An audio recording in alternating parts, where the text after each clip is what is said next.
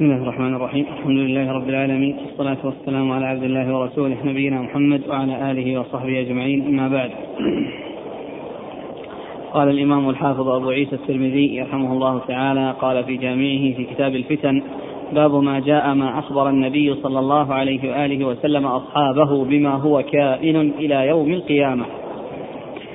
قال حدثنا عمران بن موسى القزاز البصري قال حدثنا حماد بن زيد قال حدثنا علي بن زيد بن جدعان بن جدعان القرشي عن أبي نضرة عن أبي سعيد الخدري رضي الله عنه أنه قال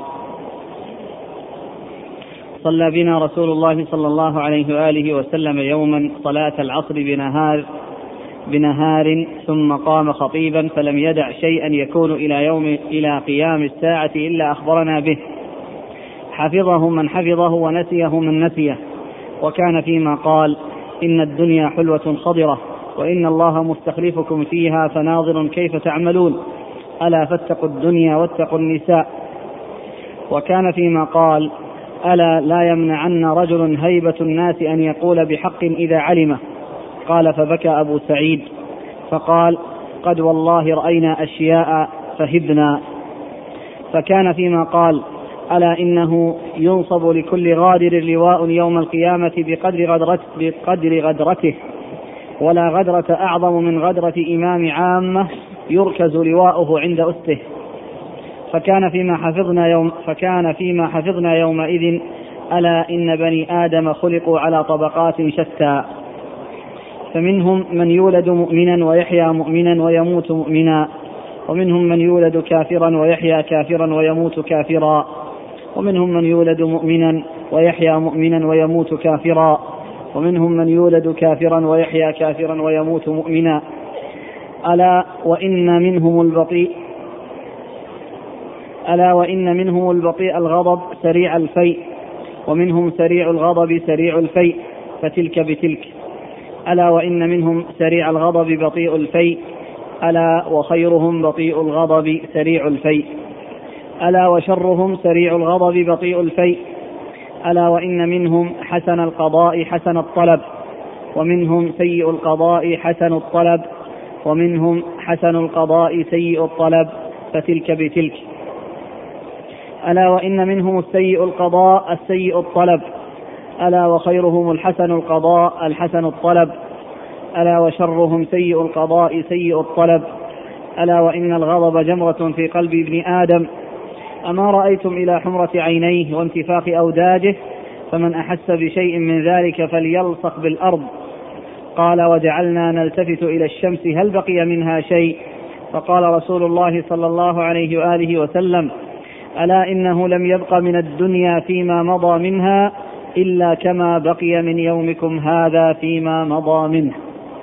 قال أبو عيسى وفي الباب عن حذيفة وأبي مريم وأبي زيد بن أخطب والمغيرة بن شعبة رضي الله عنهم وذكروا أن النبي صلى الله عليه وآله وسلم حدثهم بما هو كائن إلى أن تقوم الساعة وهذا حديث حسن صحيح بسم الله الرحمن الرحيم الحمد لله رب العالمين وصلى الله وسلم وبارك على عبده ورسوله نبينا محمد وعلى آله وأصحابه أجمعين.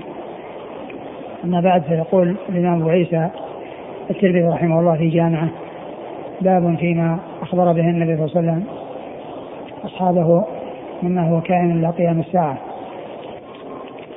ثم ورد حديث أبي سعيد الخدري الطويل الذي فيه جملة مما أخبر به النبي صلى الله عليه وسلم في ذلك المجلس. والحديث في اسناده علي بن زيد بن جدعان وهو ضعيف ولكن بعضه له شواهد. جاءت في أحاديث أخرى فيكون ثابتا من تلك الشواهد. وأما ما كان من هذا الطريق وحده الذي فيه علي زيد بن جدعان فإنه لا يثبت لأنه ضعيف. فما انفرد به ولم يكن له شواهد فإنه يكون غير ثابت. وإخبار النبي صلى الله عليه وسلم وفي الحديث أنه صلى بهم العصر بنهار أي في أول وقتها يعني في وقت مبكر يعني من حين دخل وقتها. يعني حتى يكون الوقت واسعا للحديث وللكلام الذي أراد عليه الصلاة والسلام أن يحدثهم به, ويبلغهم إياه. وقوله بنهار معلوم أن صلاة العصر هي في النهار وهي آخر الصلوات في النهار. ولكن المقصود بقوله بنهار يعني في أول وقتها يعني في يعني في أول وقتها مبكرا بها ليتسع الكلام المجال للكلام الذي أراده صلى الله عليه وسلم. فحدثهم ب يعني بما هو كائن إلى قيام الساعة. يعني حدثهم بأحاديث كثيرة يعني تتعلق بما هو مستقبل وتتعلق بالفتن. وكان مما حدثهم به عليه الصلاة والسلام أنه قال إن الدنيا حدث خبرة وإن الله مستخلفكم فيها. فناظر كيف تعملون فاتقوا الدنيا واتقوا النساء. وهذا مما ثبت عن رسول الله صلى الله عليه وسلم. يعني هذه الجملة وهذا الكلام ثابت عن رسول الله صلى الله عليه وسلم من غير هذا الطريق.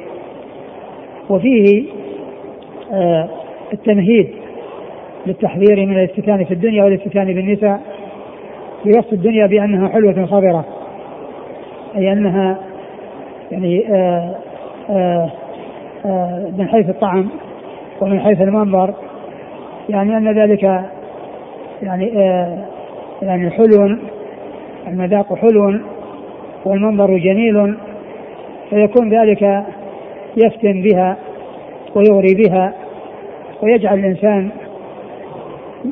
يشتغل بها ويعنى بها ويقبل عليها. فمهد لذلك الرسول صلى الله عليه وسلم يعني بيان هذا الوصف. الذي هو به شأن الدنيا والذي يحصل به الافتتان في المال والافتتان بالنساء فيتنافس الناس في الأموال وتكون آه، شغلهم الشاغل وهمهم المتمكن منهم وتفكيرهم الدائم تفكيرهم في الدنيا وتحصيلها وكذلك النساء وفتنتها.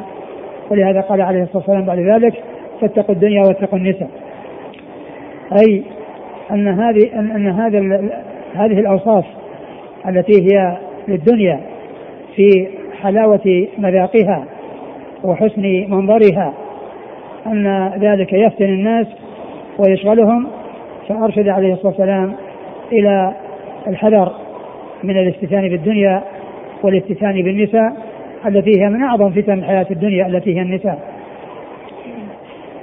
ولهذا قال عليه الصلاه والسلام إن الدنيا حلوة خضرة.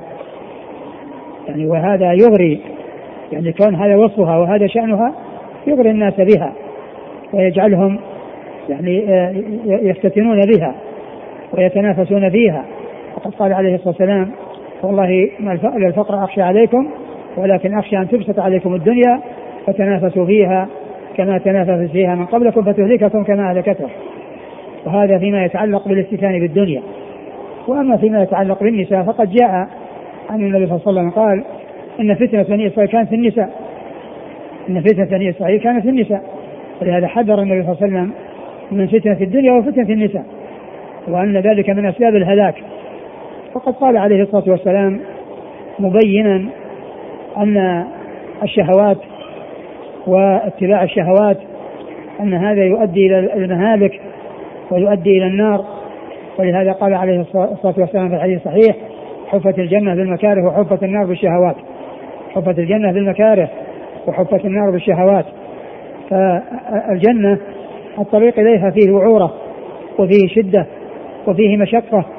ولهذا يحتاج الأمر فيه إلى جهاد النفس وحبسها على طاعة الله وتصديرها على طاعة الله.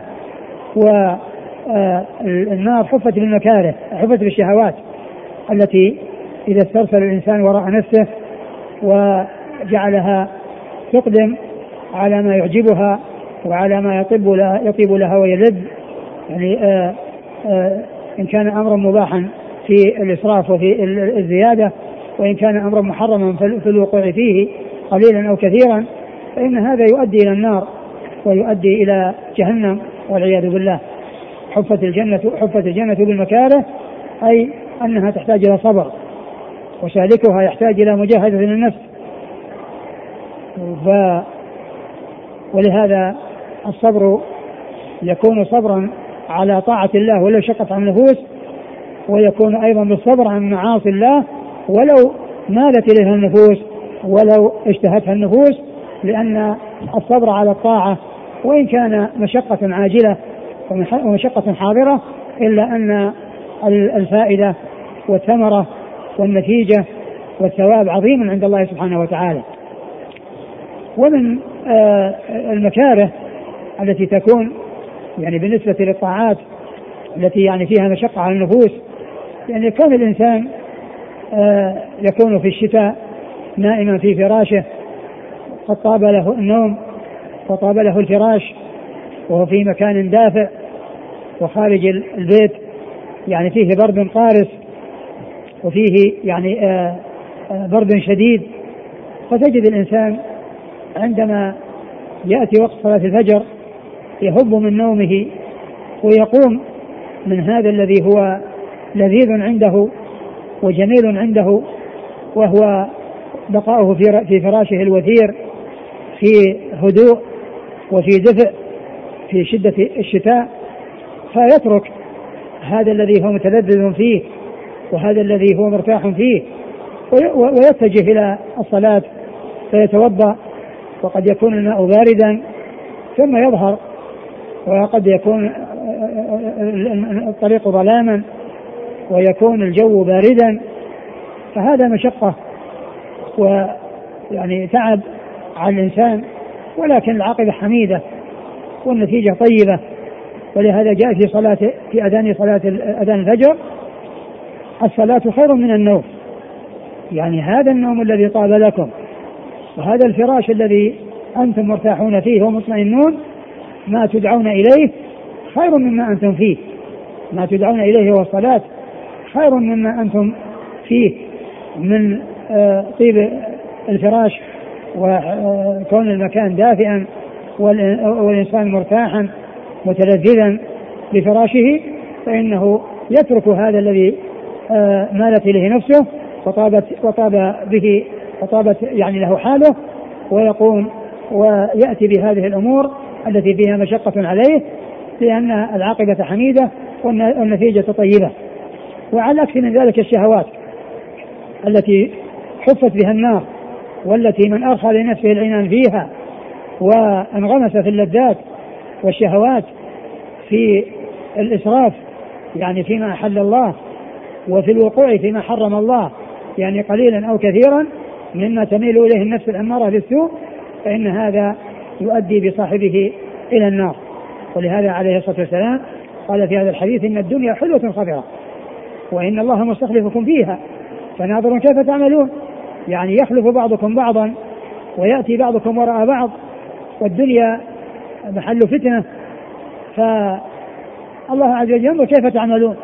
فإن عملتم بما هو مطلوب منكم وبما أمرتم به وصبرتم على طاعة الله ولو شقت على النفوس فإن النتيجة طيبة والعاقبة حميدة.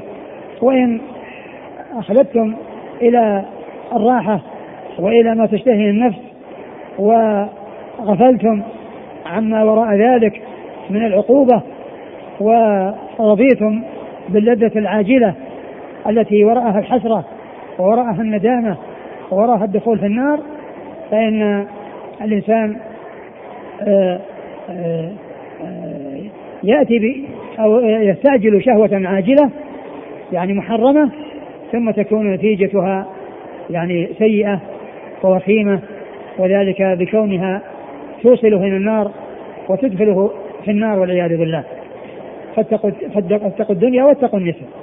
اتقوا الدنيا أن تفتنكم وأن تكون تشغلكم وأن تكون سببا في انشغالكم عن الطاعة كما قال الله عز وجل يا أيها الذين آمنوا لا تلهكم أموالكم ولا أولادكم عن ذكر الله ومن يفعل ذلك فأولئك هم الخاسرون. لا تلهكم أموالكم ولا أولادكم عن ذكر الله. ما يشتغل الإنسان تشغله الدنيا عن الآخرة. وتشغله الفانية عن الباقية ويشتغل بشيء منتهي وشيء له أمد ينتهي إليه ثم يفوته شيء آه، هو أحوج ما يكون إليه عندما يغادر هذه الحياة وينتقل من الحياة الدنيا إلى الحياة الباقية فيجد الجزاء والثواب على من قدم من الأعمال فمن يعمل مثقال ذرة خيرا يره ومن يعمل مثقال ذرة شرا يره. فاتقوا الدنيا واتقوا النساء. يعني اتقوا النساء يعني في آه، آه، الفتنة فيهن إن كنا يعني مما أباح الله عز وجل فلا تشغله عن طاعة الله ولا يعني يستسلم لها في ما يعود عليه بالمضرة. وكذلك إذا كان يعني إذا كانت يعني في أمر محرم وذلك بأن يفتتن فيها بالنظر إلى الأجنبيات أو البحث عن الوقوع في الفاحشة أو يجره يعني النظر إلى الوقوع في الفاحشة فإن كل ذلك مما يجب الحذر منه ومما يجب الابتعاد الابتعاد منه. بأن تتقى النساء في ما إذا كنا مما أحل الله عز وجل لا تحول بينه وبين خير ولا تكون سببا في منعه من طاعة الله عز وجل.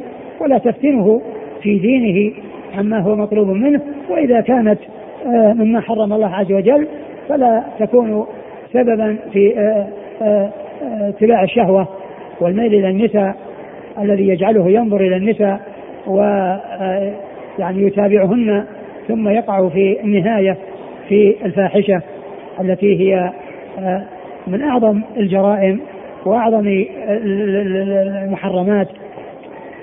ولهذا جاء في الحديث أن العين تزني وزناها النظر والأذن تزني وزناها السمع ثم قال في الآخر والفرج يصدق ذلك أو يكذبه أي النتيجة أنه قد يعني يصل إلى الفاحشة والعياذ بالله.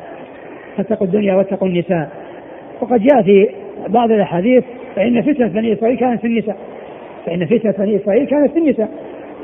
وهذا هو الواقع يعني فيما مضى وفي هذا الزمان لأن النساء يعني عند اليهود والنصارى وعند ملل الكفر تمردت على الرجال وصارت تنافس الرجال بل صارت تتقدم على الرجال وتقدم على الرجال.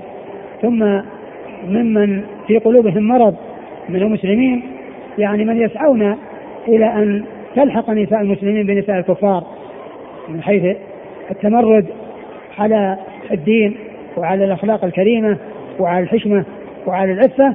فتكون بذلك آه، آه، آآ يعني لحما يعني عاريا يعني تستكع في الأسواق تفتن الناس وتجر الناس إليها بفتنتها. هذا هو الذي حصل لبني إسرائيل ويعني الرسول صلى الله عليه وسلم حذر أن أن أن يفتن أن يفتن الناس في النساء كما فتن بني إسرائيل في النساء. وكانت فتنة بني إسرائيل في النساء. تقول تقول النساء إيش بعدها؟ وكان فيما قال ألا لا يمنعن رجلا هيبة الناس أن يقول بحق إذا علمه وقال ألا لا يمنعن رجل هيبة الناس أن يقول بحق إذا علمه يعني أنه يقول الحق ولا تلوم ولا يلومه في لا تأخذوا في الله لومة لائم وهذه الجملة يعني جاء ما يشهد لها وذلك في الحديث الذي سبق أن مر بنا إن من أعظم الجهاد كلمة حق عند سلطان جائر. إن من أعظم الجهاد كلمة حق عند سلطان جائر فإن هذا يشهد لهذه الجملة التي جاءت بهذا الحديث الذي جاء بإسناد ضعيف. قال فبكى أبو سعيد فقال قد والله رأينا أشياء فهبنا. فبكى أبو سعيد وقال رأينا أشياء فهبنا. يعني ما تكلمنا فيها. ولا أدري عن هذه الجملة. يعني هل جاءت في طريق أخرى؟ يعني غير هذا الطريق الذي هو طريق محمد بن جدعان الذي هو ضعيف. نعم.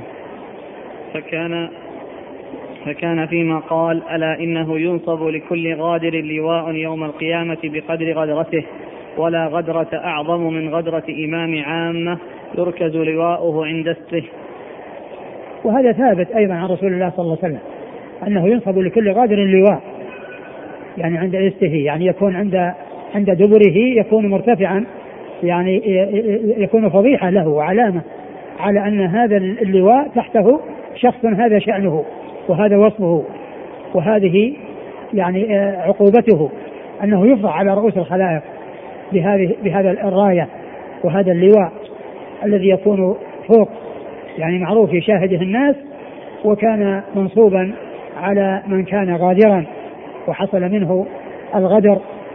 وهذا يدل على خطورة الغدر و وأن صاحبه يعاقب بهذه العقوبة التي هي فضيحته. ووضع يعني راية يعني تدل عليه يعني يكون تحتها تحت هذه الراية رجل حصل منه الغدر. ينصب لكل غادر اللواء يوم القيامة. يعني وأعظم غدرة يعني ما يكون من, من إمام عامة لأن الغدر ممن دونه يعني أخف منه وإن كان بعض بعض الشريعة هم بعض لكن من كان يكون غدرته عظيمة وعامة وهو يعني آه وهو مرجع ولا يعني آه يحتاج إلى وليس هناك أحد دونه يخشاه يعني لكونه هو أكبر مسؤول وأعظم مسؤول ولهذا يعني يكون يعني شأن من يكون كذلك أعظم جرما من غيره وأعظم عقوبة من غيره. ولهذا جاء في الحديث الحديث الصحيح الذين ثلاثة لا يكلمهم الله يوم القيامة ولا ينظر ولا يزكيهم ولهم عذاب أليم. وفيهم الملك الكذاب لأن من يكون بهذه المنزلة ما يحتاج إلى الكذب. يعني يقول ما يقول والناس تحت ولايته وتحت تصرفه وليس بحاجة إلى الكذب. الذي بحاجة إلى الكذب هو من يكون ضعيفا. قد يعني يكذب من أجل أن يدفع شرا أو يحصل خيرا. وأما ما يكون في المنزلة الرفيعة والمنزلة العالية فالكذب يعني يدل على سوء. ولهذا قال معه أشيمط الزاني يعني رجل شايب كبير يعني يعني يزني. الزنا من الشاب هناك دواعي تدعو إليه. ولكن الكبير يعني يدل على خبث وعلى منتهى السوء وأنه مع كبر سنه ومع تقدمه في السن مع ذلك يعني يعني يفكر في الزنا ويعني آه، يشتغل في الزنا. وكذلك الثالث الذي هو عائل مستكبر عائل مستكبر. يعني الذي عنده غنى وعنده يعني زهو عنده آه، دنيا يعني فيه مجال للاستكبار وهو محرم. لكن إذا كان عائل ومع ذلك يكون مستكبرا يعني فهذا أسوأ وأسوأ. فكل غادر يعني غدرته يعني جرم كبير ولكن أعظم من يكون غدرة من يكون يعني إمام عامة. نعم. فكان فيما حفظنا يومئذ ألا إن بني آدم خلقوا على طبقات شتى فمنهم من يولد مؤمنا ويحيا مؤمنا ويموت مؤمنا. ومنهم من يولد كافرا ويحيا كافرا ويموت كافرا. ومنهم من يولد مؤمنا ويحيا مؤمنا ويموت كافرا. ومنهم من يولد كافرا ويحيا كافرا ويموت مؤمنا. ثم ذكر جملا يعني فيها أصناف الناس يعني فيما يتعلق ب آه، آه، في البداية والنهاية في البدايات والنهايات. وكذلك أيضا فيما يتعلق بسرعة الغضب وسرعة الفيء وما يعني يتعلق بذلك وما يتعلق بالقضاء يعني و يعني حسن التقاضي وحسن الأداء واصناف الناس في هذه الأمور. و فكان مما قال إن من الناس وذكر هذه الأصناف الأربعة التي هي من الناس من يولد مؤمنا ويعيش مؤمنا ويموت مؤمنا وهذا أحسن وأفضل الأصناف لأن بدايته حسنة واستمر على هذا الحسن وانتهى إلى هذه إلى نتيجة طيبة. فيكون يولد مؤمنا ويعيش مؤمنا ويموت مؤمنا فتكون حياته كلها خير وكلها سعادة. وهذا يكون مثل آه، السبعه أحد السبعه الذين يظلهم الله في ظله وفيهم شاب نشأ على طاعة الله. شاب نشأ على طاعة الله. يعني ستكون حياته عامرة بتقوى الله عز وجل وبالأعمال الصالحة. فيكون آه، نشأ على الخير واستمر على الخير ثم مات على الخير. ومقابل ذلك من يولد كافرا ويعيش كافرا ويموت كافرا والعياذ بالله. وهذا هو أسوأ الأصناف. وهذا هو أسوأ الأصناف. البداية سيئة والنهاية سيئة وما بين ذلك سيء كله شر من بدايته إلى نهايته من أوله إلى آخره. ثم الصنفان الآخران يختلفان في البداية والنهاية. فمنهم من يعني يولد مؤمنا ويعيش مؤمنا ثم يموت كافرا. يعني فتكون آه، بدايته يعني حسنة ونها وما وما قبل نهايته يكون حسنا ثم في النهاية والعياذ بالله يعني يدركه الخذلان فيرتد عن الإسلام ويموت على الكفر. وعلى عكس من ذلك من يكون بدايته سيئة وقبل النهاية ما قبل النهاية يكون سيئا ثم يختم له بخاتمة السعادة فيموت على الإيمان وعلى التوحيد والعبرة بالخواتيم كما سبق أن مر بنا. وهذان الصنفان الأخيران يدل عليهما حديث مسعود الذي مر بنا قريبا الذي قال فيه النبي صلى الله عليه وسلم في آخره وهو الذي نفسي بيده إن أحدكم لا يعمل بعمل أهل الجنة حتى ما يكون بينه وبينها إلا ذراع فيسبق عليه الكتاب فيعمل بعمل أهل النار فيدخلها وإن أحدكم لا يعمل بعمل أهل النار حتى ما يكون بينه وبين إلا ذراع فيسبق عليه الكتاب فيعمل بعمل الجنة فيدخلها و ولهذا جاء في حديث آخر قوله صلى الله عليه وسلم إنما الأعمال بالخواتيم. فإذا هذه أصناف الناس الأربعة التي هي حسن البداية وحسن النهاية وما بينهما وحسن البداية وحسن النهاية وما بينهما ثم آه، حسن البداية ويعني سوء النهاية وما قبل ذلك أي قبل النهاية يكون حسنا فيكون في الأول وفي الوسط يعني حسنا وفي الآخر سيء وعلى العكس من ذلك يكون في الأول سيئا وفي الوسط سيئا وفي النهاية يكون حسنا فيختم له فيختم له بخير. والأعمال بالخواتيم وهذه أصناف الناس الأربعة التي لا خامس لها فيما يتعلق بالبدايات والنهايات. فإن منهم من تكون بدايته سيئة ونهايته سيئة منهم بدايته حسنة ونهايته حسنة ومنهم بدايته سيئة ونهايته سيئة ومنهم من تكون بدايته سيئة ونهايته حسنة ومنهم من تكون بدايته حسنة ونهايته سيئة والعياذ بالله. نعم. قوله ومنهم من يولد كافرا.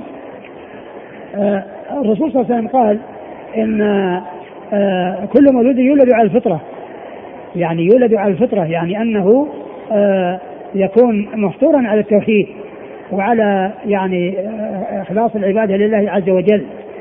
والشرك والانحراف عن الفطرة طارئ ويكون ذلك بسبب من يربيه من الوالدين أو من يقوم مقام الوالدين من المربين الذين ينشأ الطفل عندهم فإنهم يهودون كما مر في الحديث قريبا كل مولود يولد على الفطرة وابواه يهودانه أو ينصرانه أو يشركانه.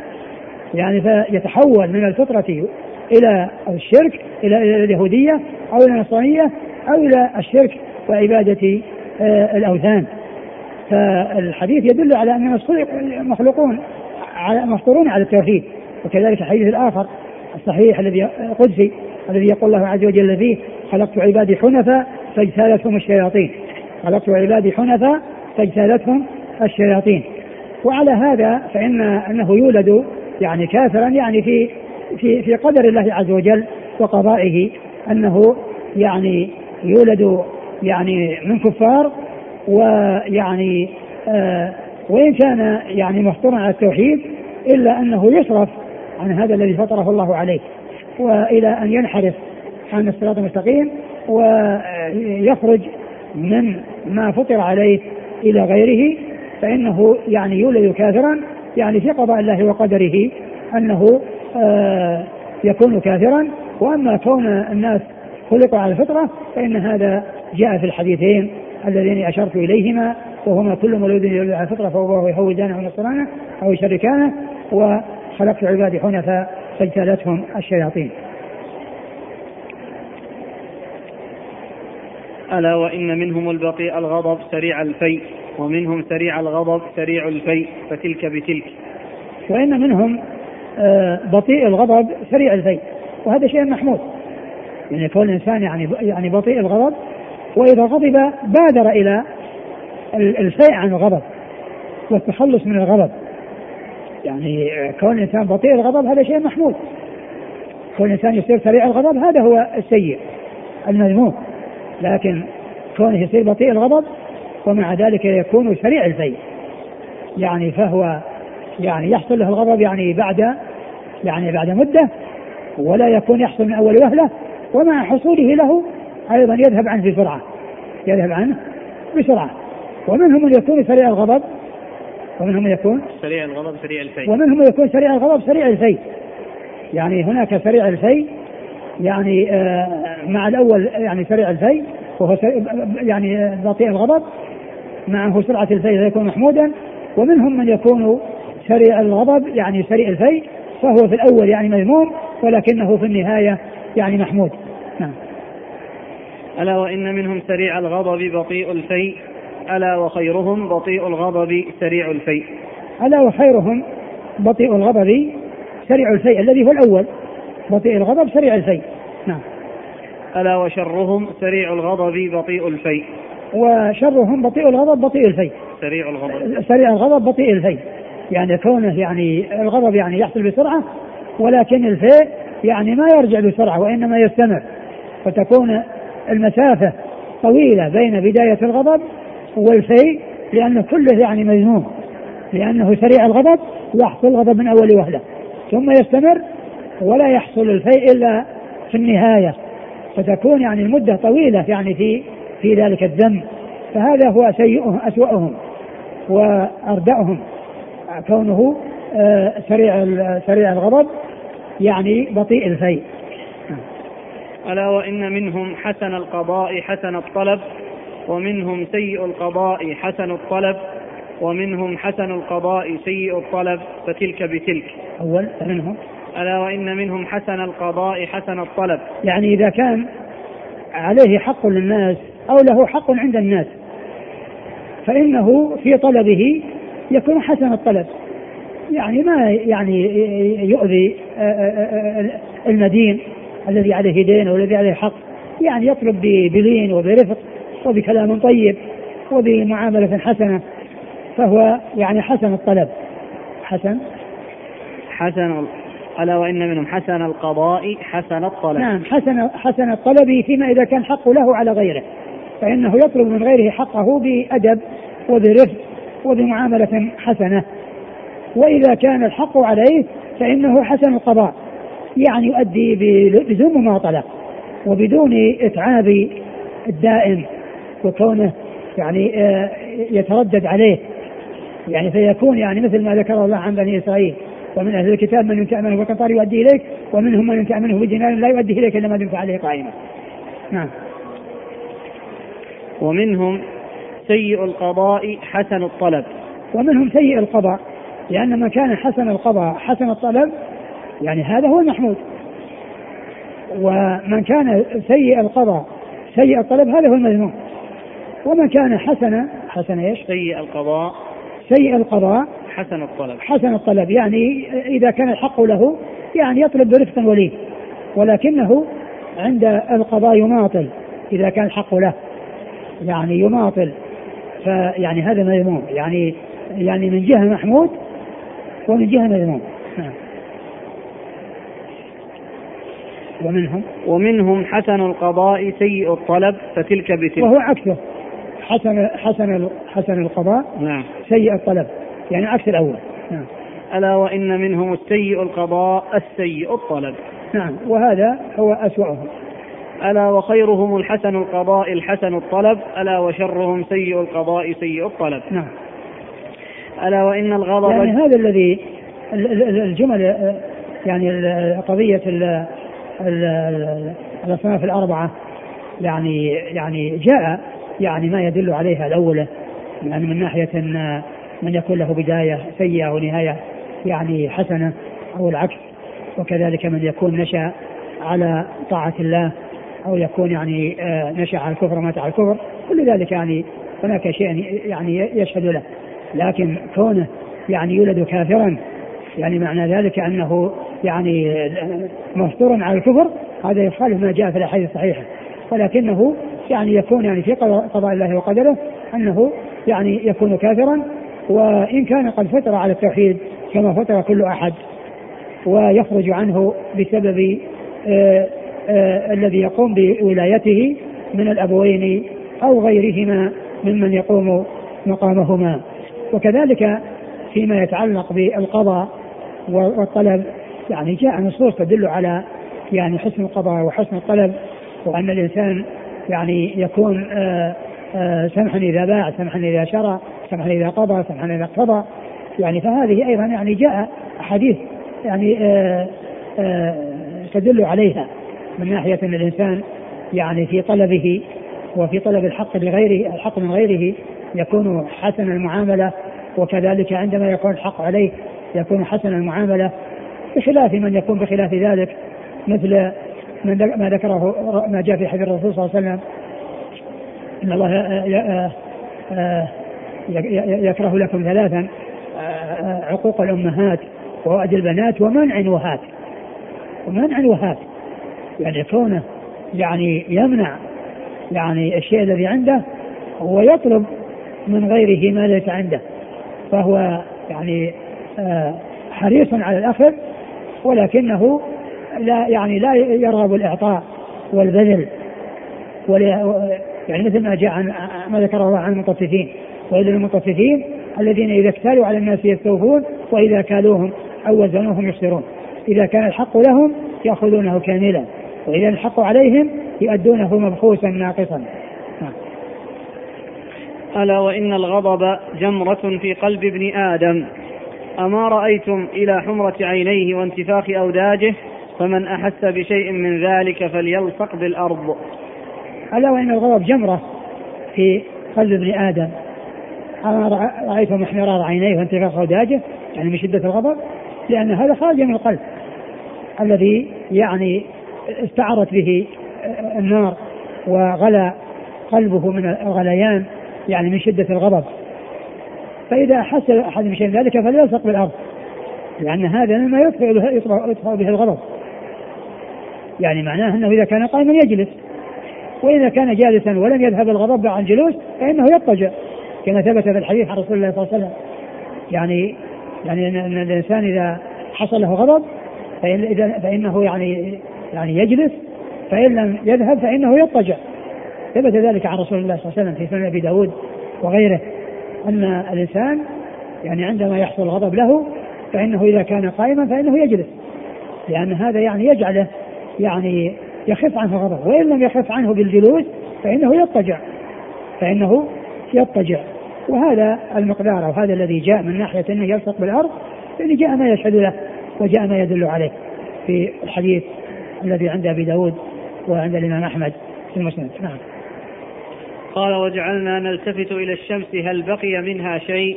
فقال رسول الله صلى الله عليه وسلم ألا إنه لم يبق من الدنيا فيما مضى منها إلا كما بقي من يومكم هذا فيما مضى منه.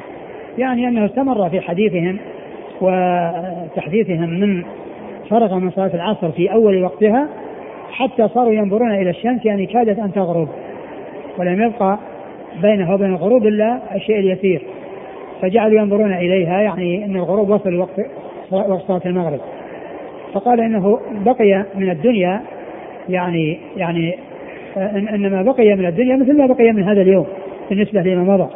يعني الناس في نهايتها وقد مضى أكثرها ولم يبق إلا القليل.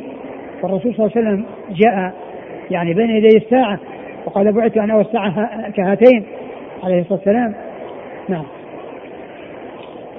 قال حدثنا عمران بن موسى القزاز هو صدوق الترمذي والنسائي وابن ماجه نعم عن حماد بن زيد حماد بن زيد بن درهم ثقة أخرج أصحابه في الستة. عن علي بن زيد بن جدعان وهو ضعيف أخرج له. خالد بن المفرد ومسلم وأصحاب السنن.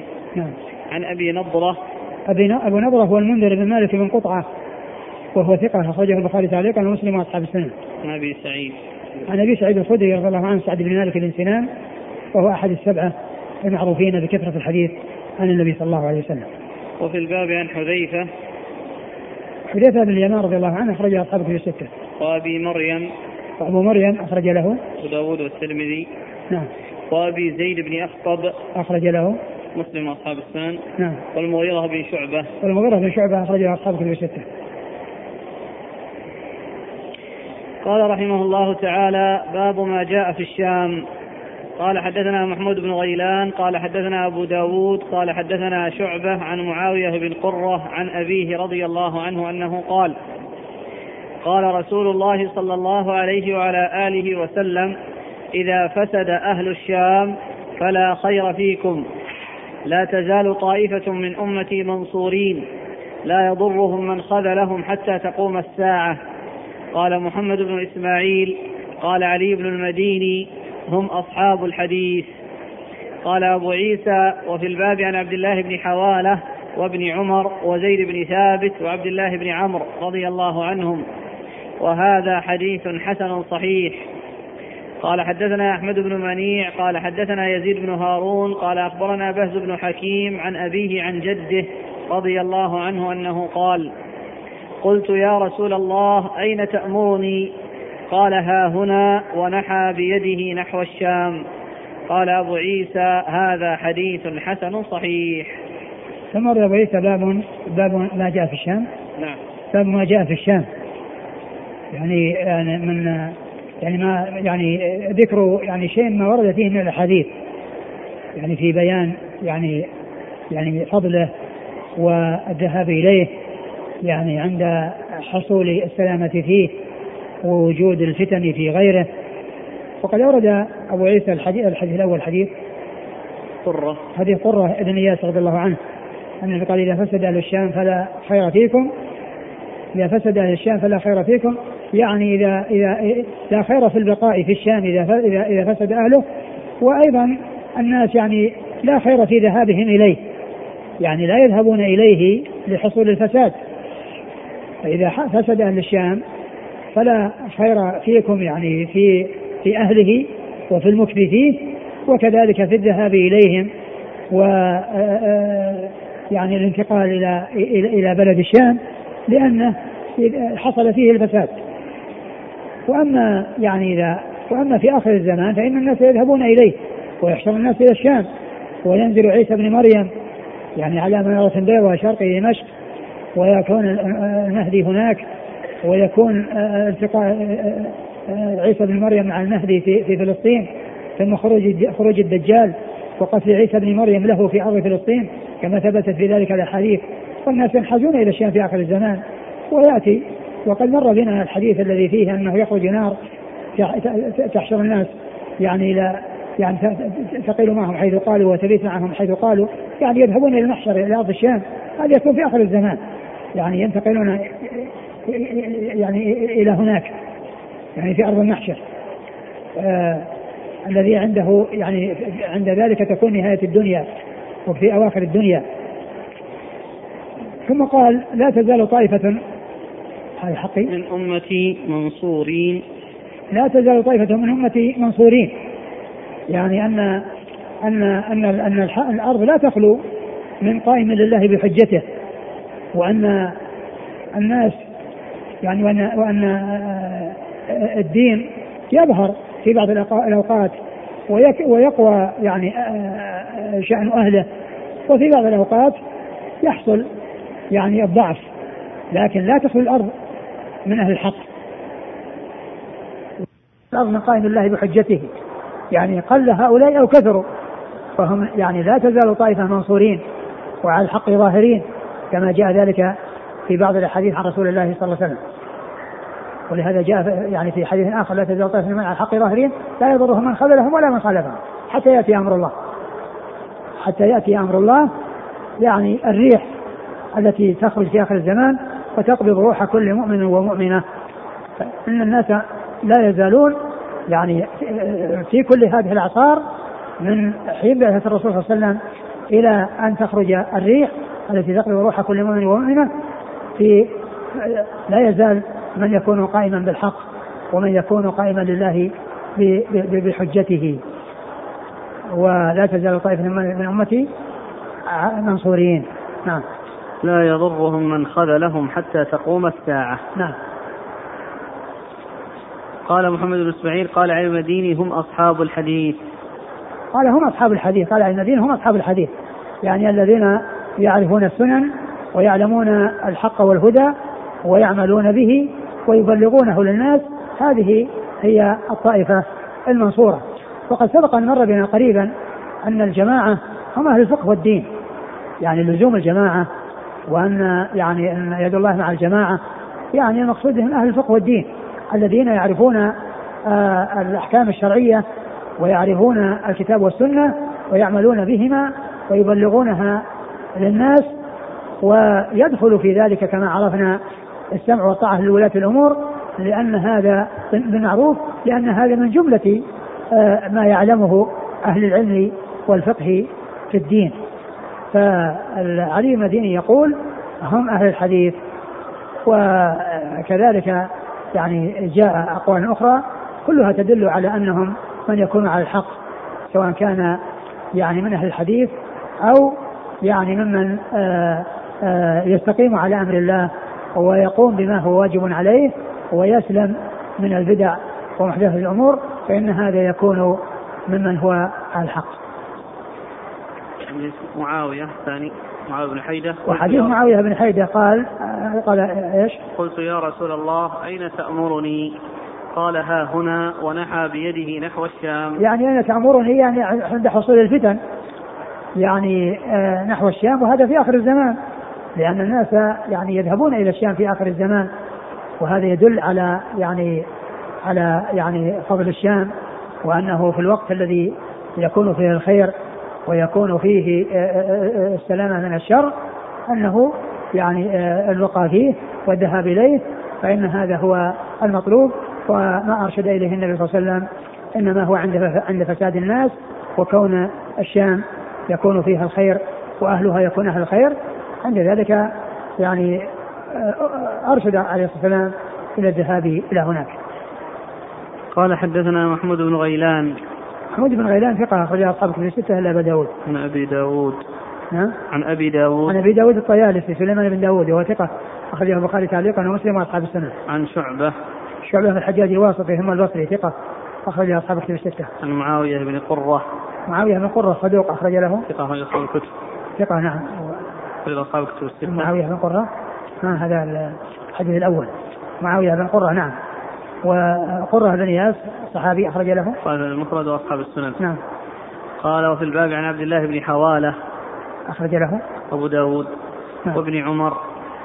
أخرج آه، أحد العبادلة وأحد السبع المكثرين من حديث النبي صلى الله عليه وسلم. وزيد بن ثابت. أخرج أصحابه في الستة. وعبد الله بن عمرو. أخرج أصحابه في الستة. قال حدثنا أحمد بن منيع. هو ثقة أخرج أصحابه في الستة. عن يزيد بن هارون. هو ثقة أخرج أصحابه في الستة. عن بهز بن حكيم. وهو صدوق أخرج له. البخاري تعليقا وأصحاب السنن. نعم عن أبيه. صدوق البخاري تعليقا وأصحاب السنن. وجده. أخرجه البخاري تعليقا وأصحاب نعم، السنن. نعم كل الثلاثة أخرجهم البخاري تعليقا وأصحاب السنن. الفرق بين الطائفة المنصورة والفرقة الناجية لا فرق بينهما يعني الفرقة الناجية هم من يكون على ما كان عليه الرسول صلى الله عليه وسلم وأصحابه والطائفة المنصورة هم من كان على ما كان الرسول الله وأصحابه وسائل يقول هل فساد أهل الشام علامة على قرب قيام الساعة إذ لا ينزل المسيح في الهداية إلا بعدما يفسد الناس؟ الله أعلم لكن لا شك أن أن الناس يعني يعني عند عند فساد الأمور وعند يعني ال يعني آه، نزول عيسى يكون في آخر الزمان ولكن الناس يكونوا مجتمعين ويذهبون إلى الشام. يذهبون إلى الشام وينتقلون إلى الشام كما جاء في الحديث الذي مر قريبا النار تخرج من عدن تسوق الناس تقيل معهم حيث قالوا وتبيت معهم حيث باتوا يذهبون إلى الشام. ما حكم التسمي في هذا الوقت بأهل الحديث للتميز بين بين أهل الحديث وبين أهل البدع والخرافات والقبوريين؟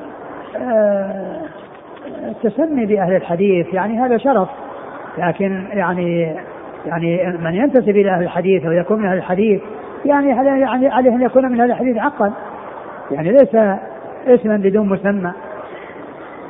وكون الإنسان يعني ينتسب إلى الحديث أو يعني يكون من أهل الحديث ويكون يعني مشتغل في الحديث لا شك هذا شرف لمن وفقه الله لأن يكون كذلك. قال رحمه الله تعالى باب ما جاء لا ترجعوا بعدي كفارا يضرب بعضكم رقاب بعض. قال حدثنا أبو حفص عمرو بن علي قال حدثنا يحيى بن سعيد قال حدثنا فضيل بن غزوان قال حدثنا عكرمة عن ابن عباس رضي الله عنهما أنه قال قال رسول الله صلى الله عليه وعلى آله وسلم لا ترجعوا بعدي كفارا يضرب بعضكم رقاب بعض. قال أبو عيسى وفي الباب عن عبد الله بن مسعود وجرير وابن عمر وكرز بن علقمة وواسلة والصنابحي. وهذا حديث حسن صحيح. ثم ورد أبو عيسى باب قوله قالوا لا ترجعوا بعدي كفارا يضرب بعض بعضكم رقاب بعض. وثم ورد هذا الحديث عن رسول الله صلى الله عليه وسلم أنه قال لا ترجعوا بعدي كفارا يضرب بعضكم رقاب بعض.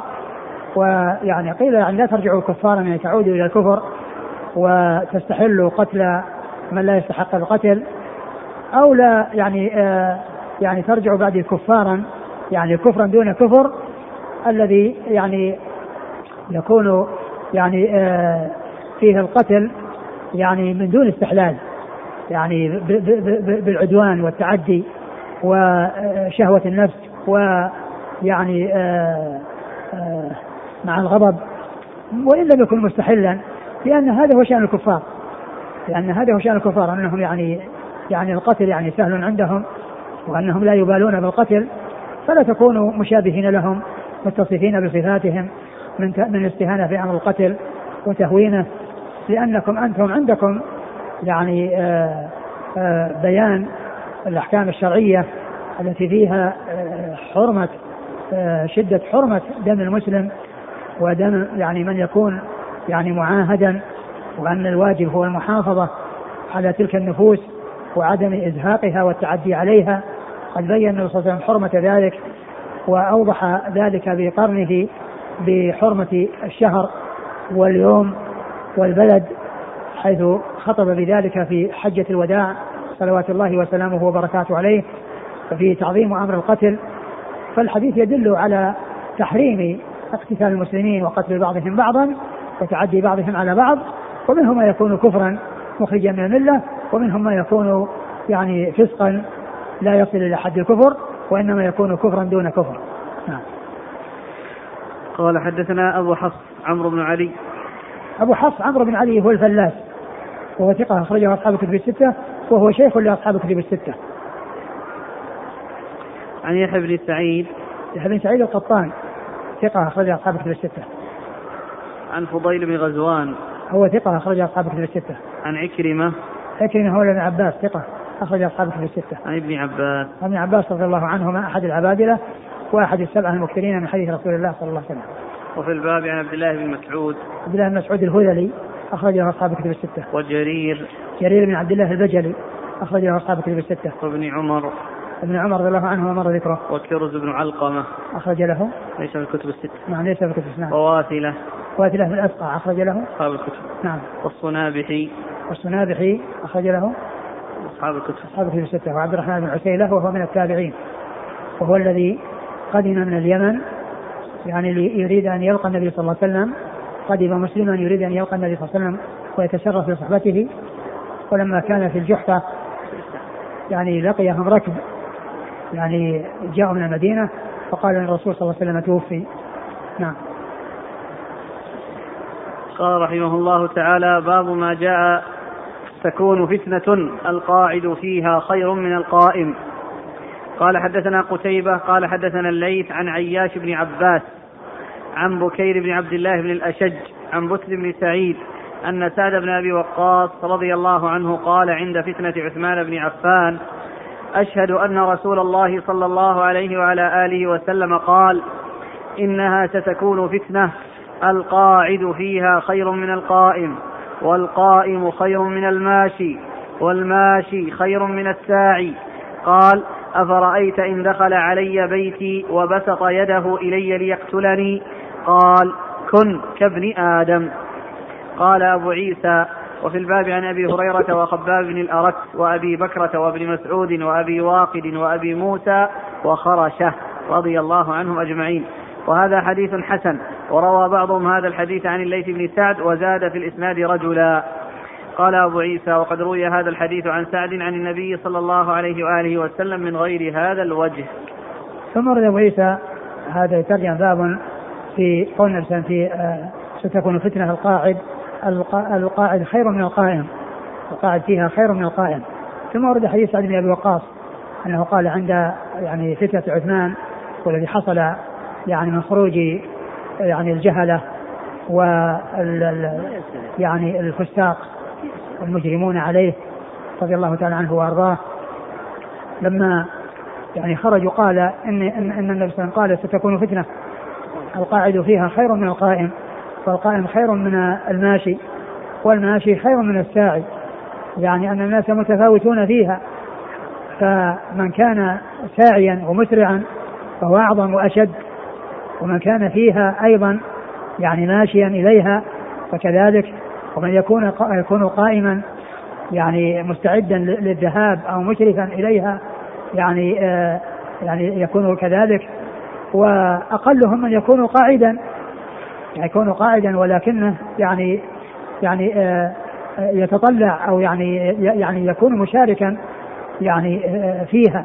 لكن هم متفاوتون في السوء يعني فالساعي هو الاسوأ ويليه من يكون ماشيا ويليه من كان قائما وأقلهم وأدناهم من يكون يعني قاعدا.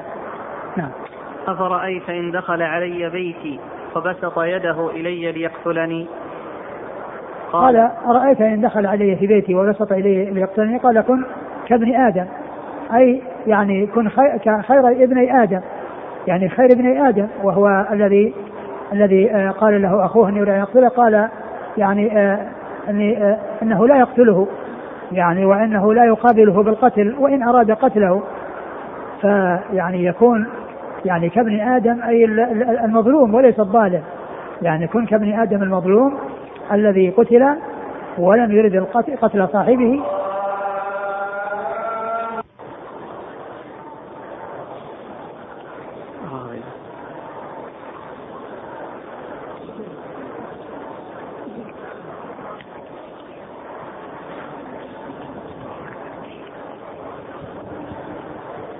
قال كن كن كابن آدم أي ابن آدم المظلوم. و ويعني وقد جاء يعني ما يدل على أن الإنسان له أن يدفع عن نفسه ولكن بالتي هي أحسن. وإن لم يندفع إلا بالقتل فإنه يعني يكون معذورا. لكن يعني كونه يعني آه آه كونه يكون مقتولا يعني خير من أن يكون قاتلا لأنه يعني يكون مظلوما. وإن حصل منه القتل بالدفاع الدفع عن نفسه فإنه معذور إذا لم يندفع الصائل إلا بالقتل. نعم. قال حدثنا قتيبة. قتيبة بن سعيد بن جميل البغلاني ثقة أخرجها أصحاب الكتب الستة. عن الليث. الليث بن سعد المصري ثقة أخرجها أصحاب الكتب الستة. عن عياش بن عباس. وهو ثقة أخرج له. قال من القراءة ومسلم أصحاب السنن. نعم. عن بكير بن عبد الله بن الأشج. وهو ثقة أخرج أصحاب كتب الستة. عن بسر بن سعيد. ثقة أخرج أصحاب كتب الستة. عن سعد بن أبي وقاص. سعد بن أبي وقاص أحد العشرة المبشرين بالجنة رضي الله عنه وأرضاه. وحديثه أخرج أصحاب كتب الستة. والعشرة المبشرون بالجنة. كلهم أخرج لهم أصحاب كتب الستة. أبو بكر وعمر وعثمان وعلي وطلحة والزبير وسعد بن أبي وقاص وسعد سعيد بن زيد وأبو عبيدة بن الجراح وعبد الرحمن بن عوف. كل هؤلاء العشرة المبشرون بالجنة. أخرج له أصحاب كتب الستة. من القائل؟ قال أفرأيت إن دخل علي بيتي وبسط يده إلي ليقتلني. كأنه يعني كأن كلام الرسول الرسول صلى الله عليه وسلم يعني الرسول سئل أحد الصحابة نعم أحد الصحابة سأله فأجاب بهذا الجواب قال وفي الباب عن أبي هريرة وخباب بن الأرت أبو هريرة عبد الرحمن بن صخر الدوسي أكثر الصحابة حديثا وقبل من أرد أخرجها أصحاب الكتب الستة. وأبي بكرة. وأبو بكر نفيع بن الحارث أخرجها أصحاب الكتب الستة. وابن مسعود وأبي واقد. أبو واقد الليثي أخرجها أصحاب الكتب الستة. وأبي موسى وخرشة. أبو موسى أخرجها أصحاب الكتب الستة وخرشة أخرجها أصحاب الكتب الستة. والباب ما جاء ستكون فتن كقطع الليل المظلم. والله تعالى أعلم وصلى الله وسلم وبارك على عبده ورسوله نبينا محمد وعلى آله وأصحابه أجمعين. جزاكم الله خيرا وبارك الله فيكم ونفعنا الله بما قلتم وألهمكم الله الصواب ووفقكم للحق وغفر الله لنا ولكم وللمسلمين أجمعين.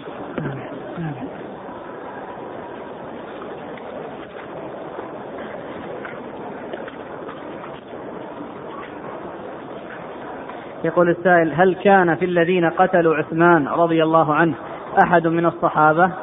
لا ما نعلم أحد من الصحابة شارك في قتله.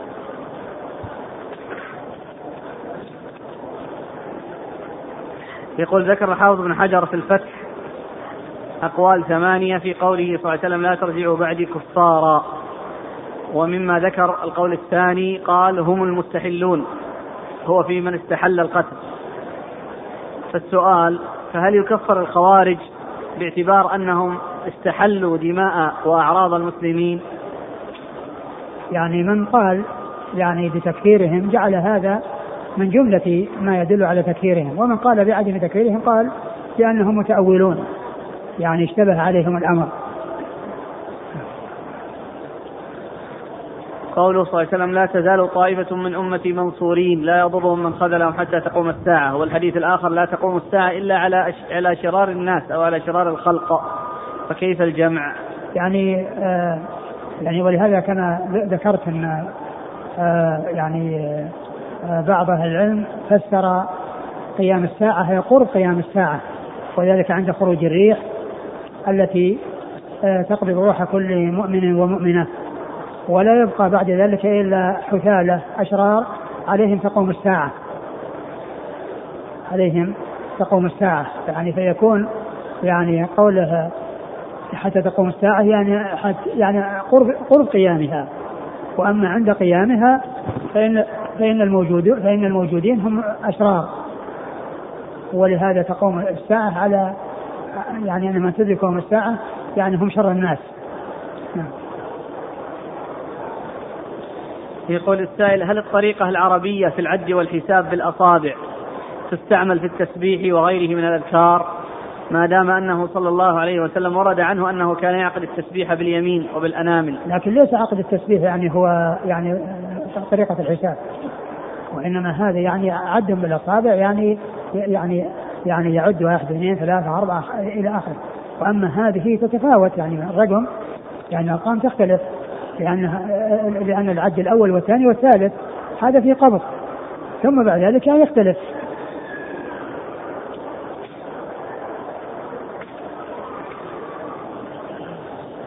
يقول هل تجوز الهجرة إلى بلاد الكفر للعمل فيها؟ إذا لم يتوفر العمل في بلاد المسلمين وسوف يحافظ على صلاته وكل شرائع الإسلام. الهجرة هي من بلاد الكفر إلى بلاد الإسلام. هذه هي الهجرة وليس من بلاد الإسلام إلى بلاد الكفر. لكن هذه كما يقولون هجرة الطيور.